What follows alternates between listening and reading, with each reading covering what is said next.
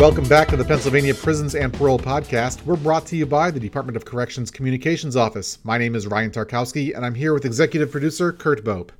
It's that time of year once again. Daylight hours are getting shorter, pumpkin spice is back in many forms, and back to school supplies are starting to appear in stores all across the Commonwealth. It's a bit different in the DOC, where the school year never really stops. Dedicated educators at each of our facilities work hard every day to prepare the incarcerated population for success upon reentry.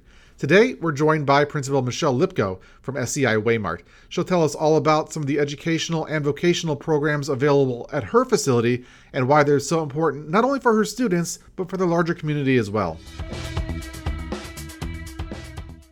Principal Lipko, thank you for joining us today. Can you start by just giving us an overview of the educational opportunities that's available to the uh, population at SCI Waymart? Sure. Um, first of all, hello everyone. It is my privilege to talk about the educational opportunities at SCI Waymart. We currently have a little over 800 offenders here. And we could divide our educational opportunities into two sections. One is for mandatory students and it's more academic based. It's for students who do not have a verified GED or a high school diploma. So they're required to be students. Um, however, that's only about 30% of our students. Right now, we have about 150 students. The majority, the vast majority, 70% are what we call voluntary students. So they're either involved in a vocational program such as culinary, carpentry, or cosmetology, or they're just voluntarily taking classes. A lot take business classes such as entrepreneurship, and technology and business information. So our students, um, like I said, they're primarily voluntary ones, but they are all thriving. We, we meet them where they're at and we move them along. Some some move great strides, some make minimal ones, and then we see this great leap. Um, so we're very proud of the work that we do, and we're very proud of our students and their efforts, um, especially during the pandemic when we weren't able to be with them in person we sent them packets and they were very diligent and very responsible about returning all their work and making as much progress as they possibly could. So that's one question that I had for you. We are started by talking about it's back to school time and kids and young adults are getting ready to go back to uh, school or college. And I was thinking about that. And, and when you start maybe the 12th grade, you kind of have a baseline of what you learned in the 11th grade, or college sophomores have a 101 class and then they might move on to a higher level education. With folks that have the varied backgrounds of, of the students you're working with, how do you set that baseline? How do you make sure everybody is working with the same starting point? Okay. Well, our education program is just one of many in what we call DCE, the Department of Correctional Education. And we have certain requirements, certain parameters. And one of them is that we TABE test. TABE is the test of adult basic education.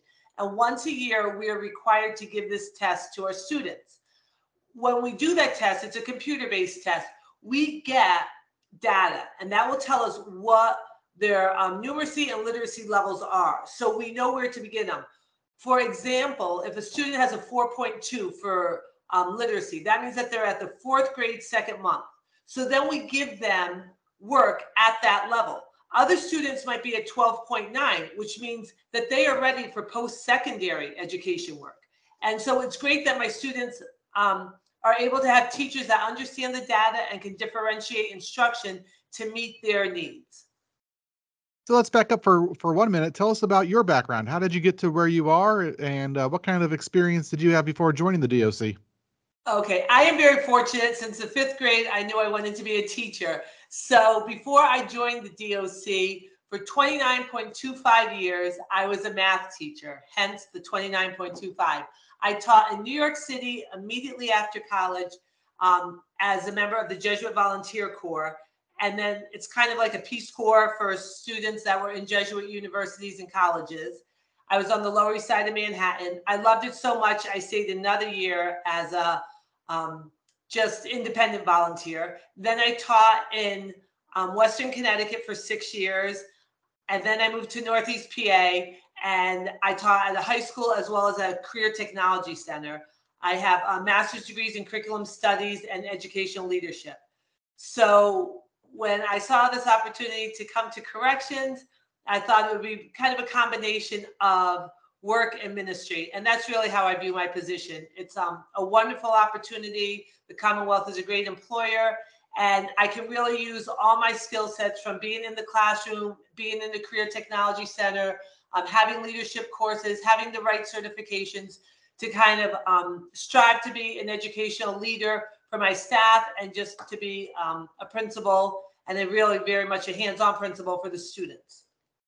Most of our listeners are never going to step foot inside a state correctional institution. We all kind of have an idea of what a classroom looks like. What does school look like and feel like at a facility like Waymart?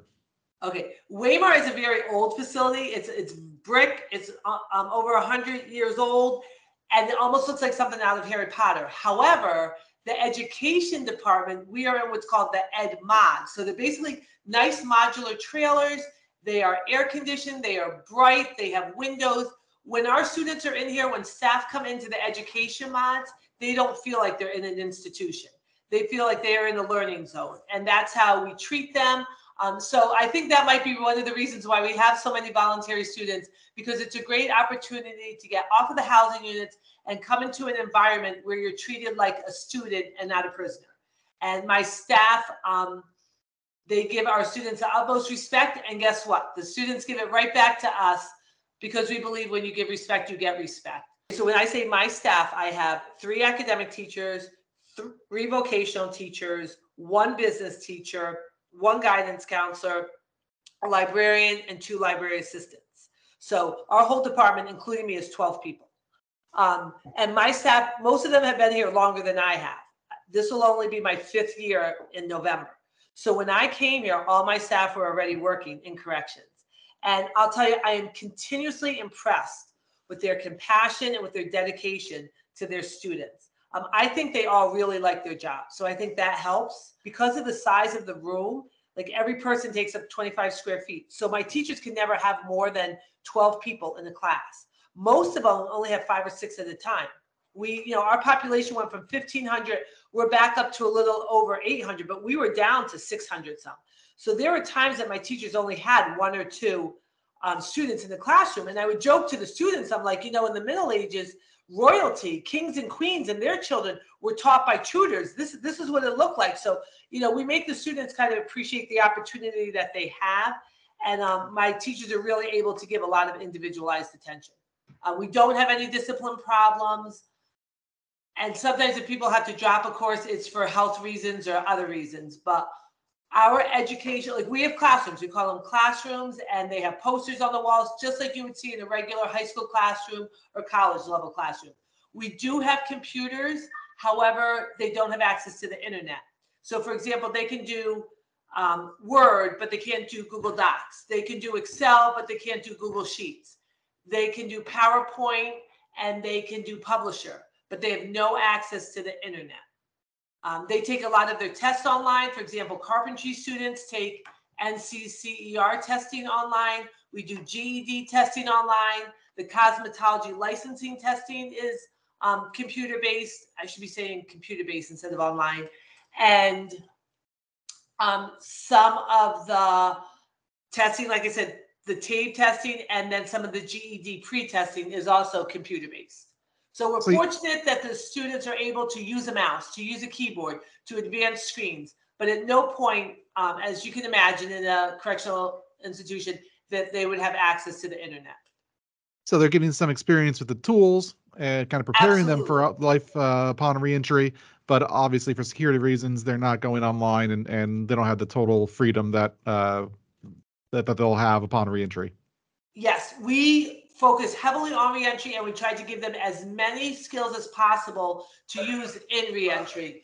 So whether it's practicing for interviewing, public speaking, like I say, just basic uh, keyboarding skills. I mean, some of them have never done right click and left click. They've been incarcerated for so long, they may have used a keyboard but never a mouse. So this is very important that we encourage our students to be as technology proficient as possible um, as a reentry. Now you mentioned the voluntary classes, but are are there rules as far as getting a GED or a high school diploma? What do our folks what what's mandatory for uh, incarcerated students or anybody that comes into a facility? Okay, so if you come into a facility and you do not have a verified high school diploma, you can either opt to earn what we call a CSD, a Commonwealth Secondary Diploma, which is 16 credits, um, you know, like three in math, four in English, three in social studies, three in science. You need a technology one, a financial literacy one. Um, you also need a health one. So you can go that route, which might work if someone came to us and they already had like 13, 14, 15 credits from a high school. Other students opt to do the GED, which is quite frankly more rigorous um, than earning the CSD.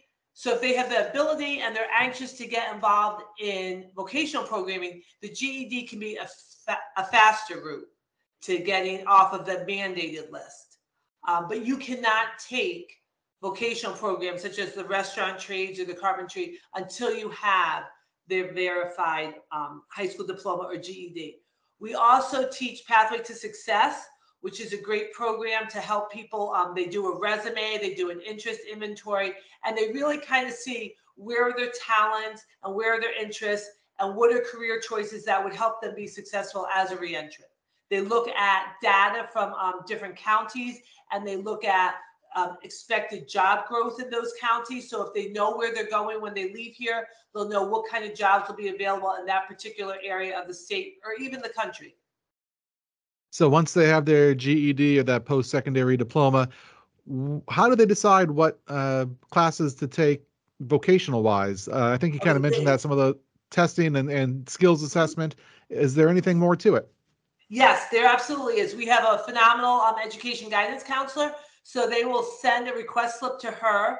Dr. Jane Kabuku will meet with the student and say, hey, you know, you sent me this request slip. You say that you're interested in cosmetology. She kind of explains to them. We even have them sometimes read out of the cosmetology book to make sure, because there's a lot of science with the skin diseases and stuff like that. If they don't have a reading level that would um, help them succeed in that class, we might encourage them to take a reading class to improve their um, comprehension. The other thing is with cosmetology, we have to look at the crime. If you have a sex crime, you're not eligible to be enrolled in cosmetology. Um, as far as the baking classes and the cooking classes go, it depends on how much time you have left here. Our baking class is only 12 weeks, but our cooks class is 36 weeks. So once you have your verified GED or CSD, they meet with our educational guidance counselor and they review the time frame for certain classes maybe the requirements, and then um, they're put in a good fit. You mentioned that uh, you work with a guidance counselor at the facility. You're the school principal. Sounds I like uh, my high school or or college. Is there anything else that people might be surprised about that you guys have at access to, or how your school works that they might not think would happen of a, a secure facility?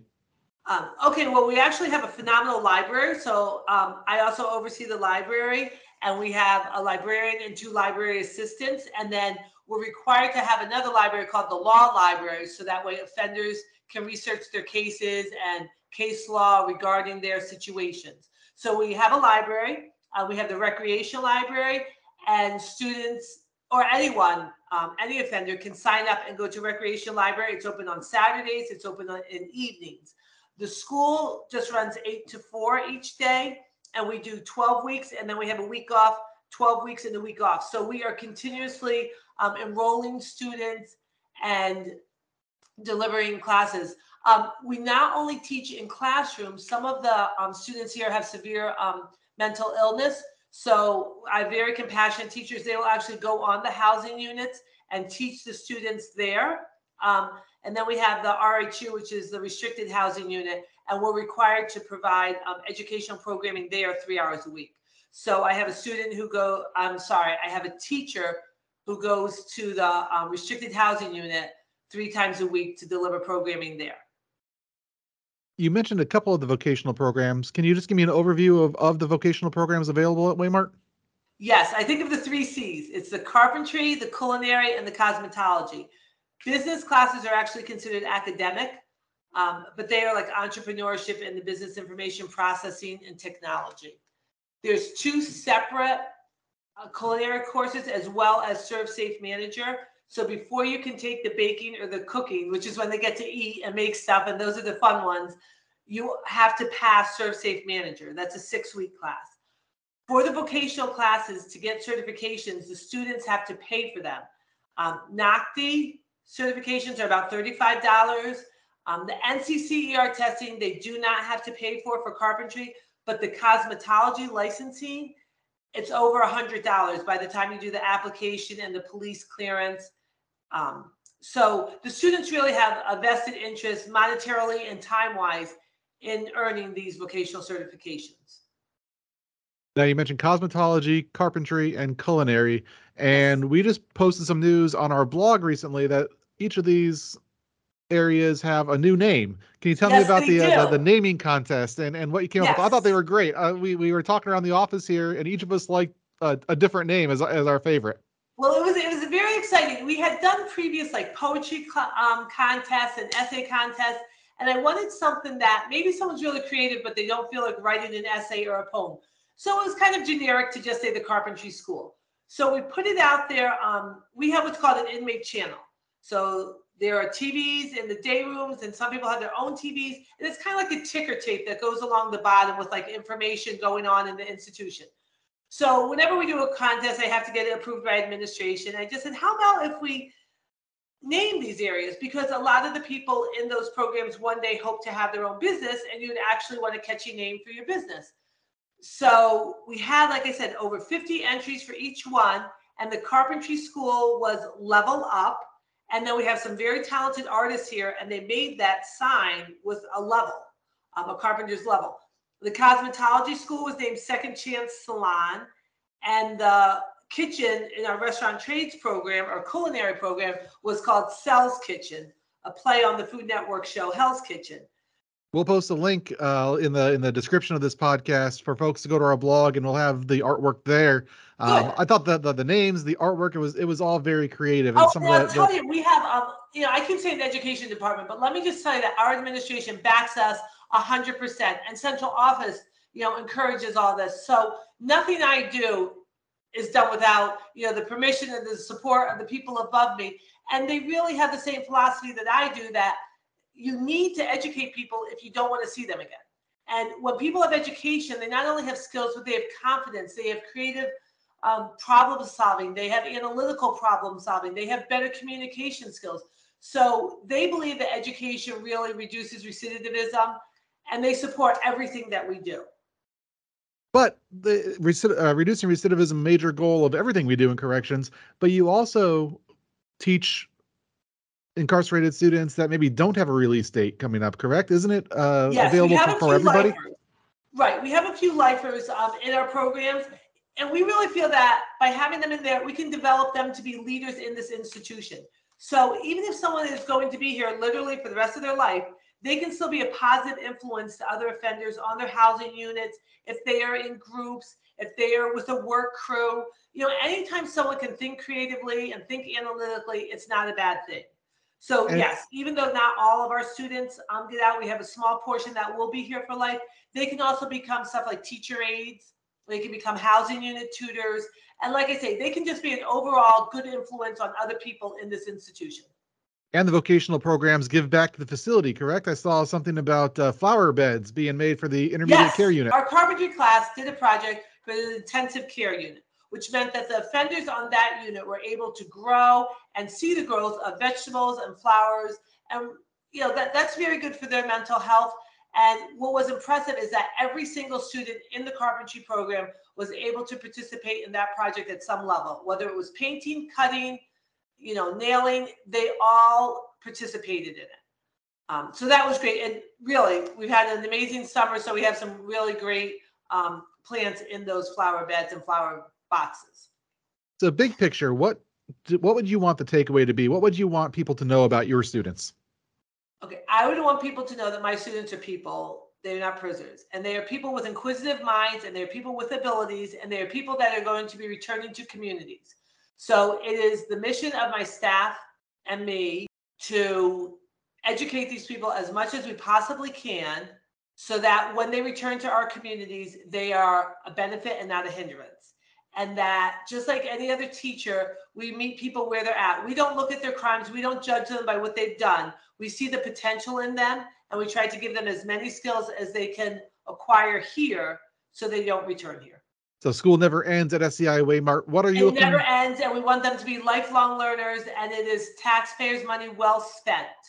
What's next for the school at SCI Waymart? What's coming up? What are you looking forward to? What's on the horizon? We are very um, two things are coming up. Next month we are having a career reentry fair, which because of COVID was virtual for two years. So we're actually bringing in employers and college representatives and agency representatives. Um, so our career reentry fair, we're working with parole, we're working with the reentry office, so that way our students have the chance to interact with people that can help them plan their future. Um, the second thing that we're planning is an in-person graduation.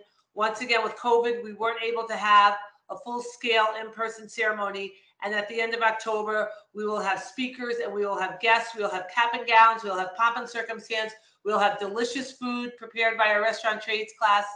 So we have much to um, look forward to in the fall of 2022. Um, as far as the next calendar year goes, we are hoping to increase our vocational offerings and have OSHA certifications and Flagger certifications available to um, students because central office recognizes the um, large percent of voluntary students we have here and the need to give them as many employability um, certifications as possible before they leave here. Principal Michelle Lipko, thank you for joining us and thank you for all you do for your students. You're most welcome. It's my pleasure. Take care. Stay safe. For more on Principal Michelle Lipko's work and all the positive things going on at SCI Waymart, click the Waymart tag on our blog at cor.pa.gov. While you're there, you can also check out articles from our other facilities, and don't forget to follow us on Facebook and Twitter at CorrectionsPA for all the latest DOC news. Thank you for joining us and listening to the Pennsylvania Prisons and Parole Podcast, a production of the Department of Corrections Communications Office. For producer Kurt Bope, I'm Ryan Tarkowski. Until next time.